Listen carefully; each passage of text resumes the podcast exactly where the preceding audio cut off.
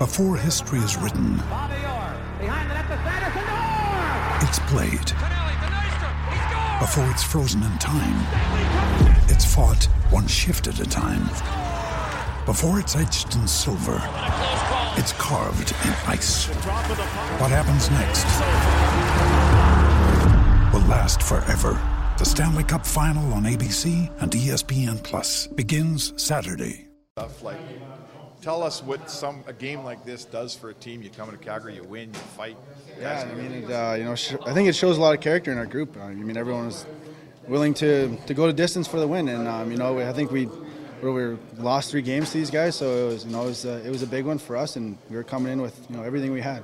did you guys stop fighting to watch the goalies fight Uh, no, the, the ref actually got in there and said a few things to us to stop, but uh, once I seen that though, I was fired up still. That was good. Why has this team been so good since the end of December?